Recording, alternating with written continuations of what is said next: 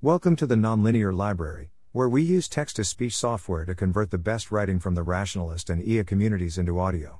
This is Iterated Amplification, Part 11 Benign Model-Free RL, published by paulfchristiano.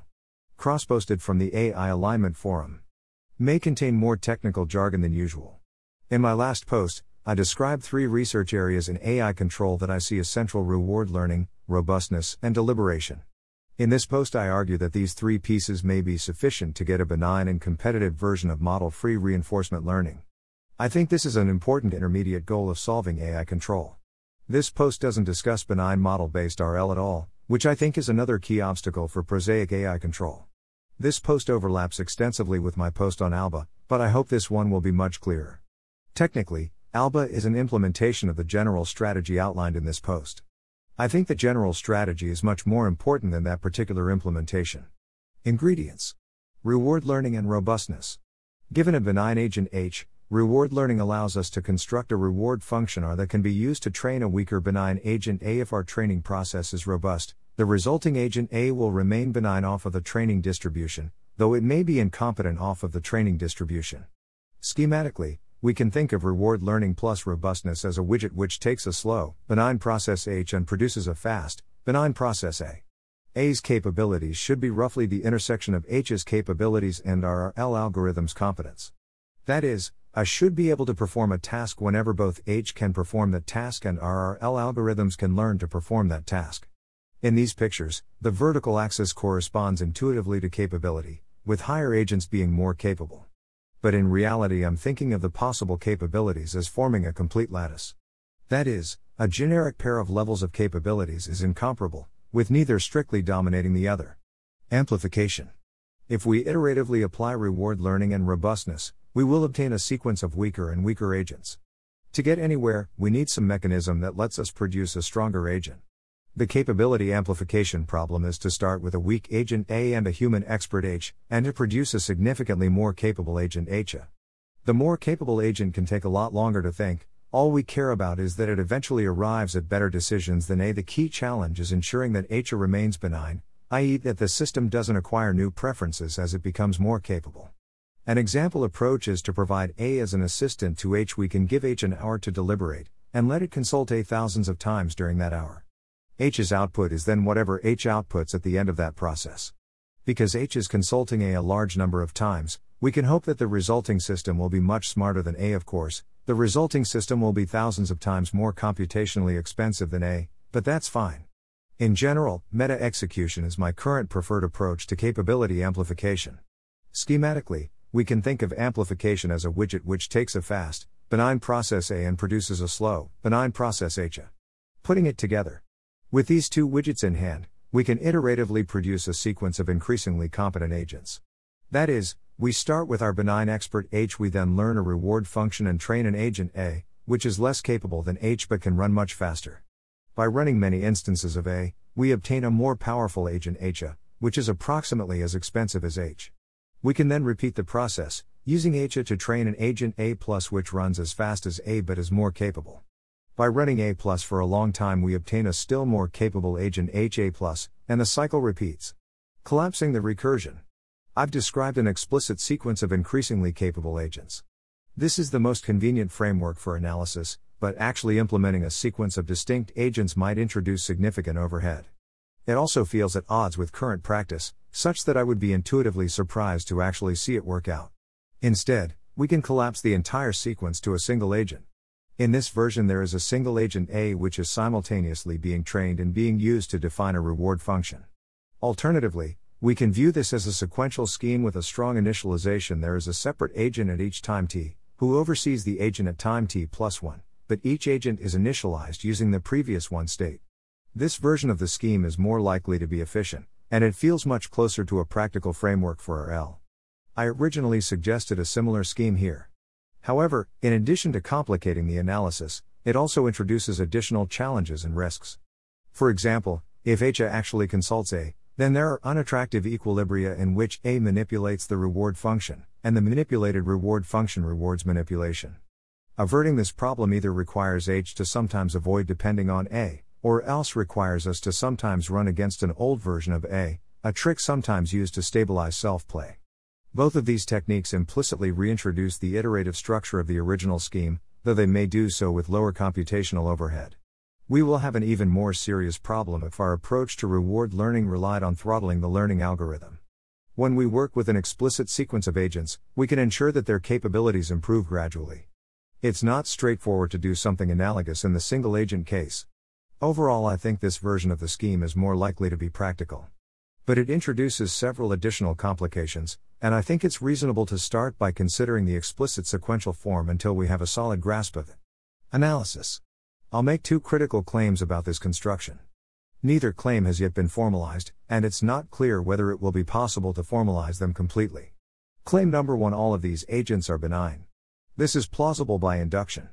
The original expert H is benign by definition. If we start with a benign overseer H, and have working solutions to reward learning plus robustness, then the trained agent A is benign. If we start with a benign agent A, and have a working solution to capability amplification, then the amplified agent HO will be benign. There are important subtleties in this argument. For example, an agent may be benign with high probability, and the error probability may increase exponentially as we proceed through the induction. Dealing with these subtleties will require careful definitions, and in some cases adjustments to the algorithm. For example, in the case of increasing failure probabilities, we need to strengthen the statement of amplification to avoid the problem. Claim number two: the final agent has state of -the-art performance. This is plausible if our building blocks satisfy several desirable properties. First, capability amplification should be able to cross every level non-maximal level of capability. That is, for every level of capability, it is possible to start with an agent A who is below that level, and end up with an agent HO which is above that level. For every possible place we could put the dotted line, every possible capability level, there must be some agent A for whom the orange arrow crosses that dotted line. Otherwise we would never be able to get to the other side of that dotted line, i.e. we would never be able to surpass that level of capability. Second, capability amplification should be monotonic. If A is at least as capable as B, then H should be at least as capable as H. Third, reward learning should yield an agent whose capabilities are at least the infimum of RRL algorithm's capabilities and the overseer's capabilities, even if we train robustly. Now, given a sequence of increasingly powerful fast agents, we can take the supremum of their capabilities. Those agents will all be weaker than our RL algorithms, and so the supremum is not the maximal capability, so we can consider a starting point from which capability amplification would cross that supremum. By hypothesis, the sequence must eventually cross this starting point, and at that point amplification will push it above the supremum, and reward learning will keep it above the supremum. Making this argument carefully shows that the supremum is the state of the art for our RL algorithms, and that we attain the supremum after some finite number of steps. Though all of this is based on a leaky abstraction of capabilities. Cost. I think this proposal will be most helpful if it imposes minimal additional overhead. My main goal is to develop algorithms with sublinear overhead, i.e. for which the fraction of overhead converges to zero as the underlying algorithms become stronger. The cost of this scheme depends on the quantitative properties of our basic building blocks. Factor number one: how much do reward learning and robustness slow down training? During RL, we need to evaluate the agent A many times. If we want to use a learned reward function, we may need to evaluate A more times. And if we want to train a policy which remains benign off of the training distribution, we may need to evaluate A more times, for example, since we may need to do adversarial training. Ideally, that overhead will shrink as our algorithms become more powerful. I think this is plausible but far from certain. For now, it is uncertain whether reward learning and robustness are even plausible. Some reassuring factors. Reward learning, adversarial training can actually improve the performance of our system. The computational time spent on them might actually be well spent even from a capabilities perspective. The difficulty of the additional learning problem we are trying to solve in each case, for example the concept of defer to human control, may not scale up linearly with the complexity of the underlying domain. Factor number two: how many times do we have to invoke the overseer during training? In addition to calling the agent A, we will need to call the overseer H in order to get information about the reward function. Because the overseer is much more expensive than the agent, we would like to minimize the number of times we call the overseer. This can be quantified by the ratio between the number of calls to H and the number of calls to A. For example, we may need to call H once for every 100 calls to A. Factor number 3: how expensive is capability amplification? Capability amplification is possible only because we allow the agent HA to think for much longer than A, but much longer could represent a range of values. Is HA 100 times more expensive to evaluate than A? 1,000? 1,000,000? Roughly speaking, factors number 2 and number 3 should be multiplied together to get the overhead from reward learning. Factor number 2 tells us how many times we have to call the overseer, while factor number 3 tells us how expensive the overseer is. The total overhead is thus, factor number 1, plus, factor number 2, factor number 3. As an example, I'd be happy with values like 10% plus 0.01% times 1000 equals 20%. Factor number 4, do we need to train many separate agents? If we need to use a sequence of n increasingly capable agents, then we would naively increase our training time by a factor of n naively. This would dominate the overhead, and in order for the scheme to be workable, I think we would need to avoid it. I see a few plausible approaches. We could use the collapsed version with a single agent.